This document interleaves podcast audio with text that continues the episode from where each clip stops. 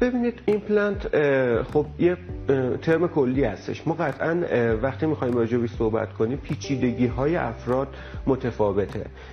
خیلی از موارد هستش که مورد ساده ایه، مثلا یه تک واحدیه، استخوان خیلی خوبه، همه چی اوکیه، دندونای در دسترس، جایی نیست که دسترسی بهش سخت باشه.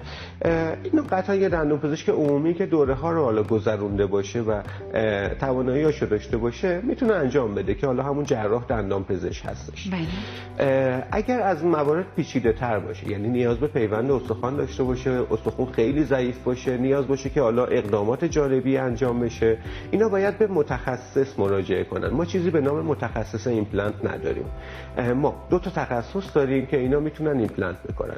یکی متخصص لثه هستش یا همون پریودونتیست، یکی متخصص جراحی فک و صورت هستش.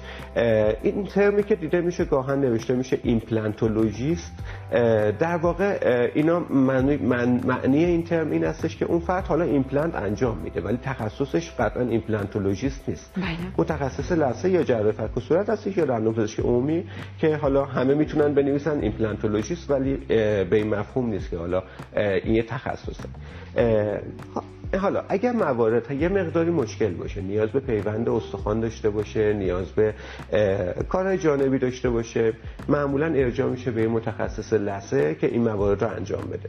مواردی که خیلی مشکل باشه، یعنی واقعا فک استخوان نداشته باشه، نیاز باشه که پیوند قوی انجام بشه، شاید گاهن پیش میاد ما از استخوان لگن، استخوان ساق پا استفاده میکنیم برای اینکه پیوند بزنیم به دهان. اینجور موارد که دیگه پیچیدگی کار زیاده، حتما باید به متخصص جراح فک و صورت مراجعه کنن که این اقدامات براشون انجام میشه. بسیار از شما متشکرم.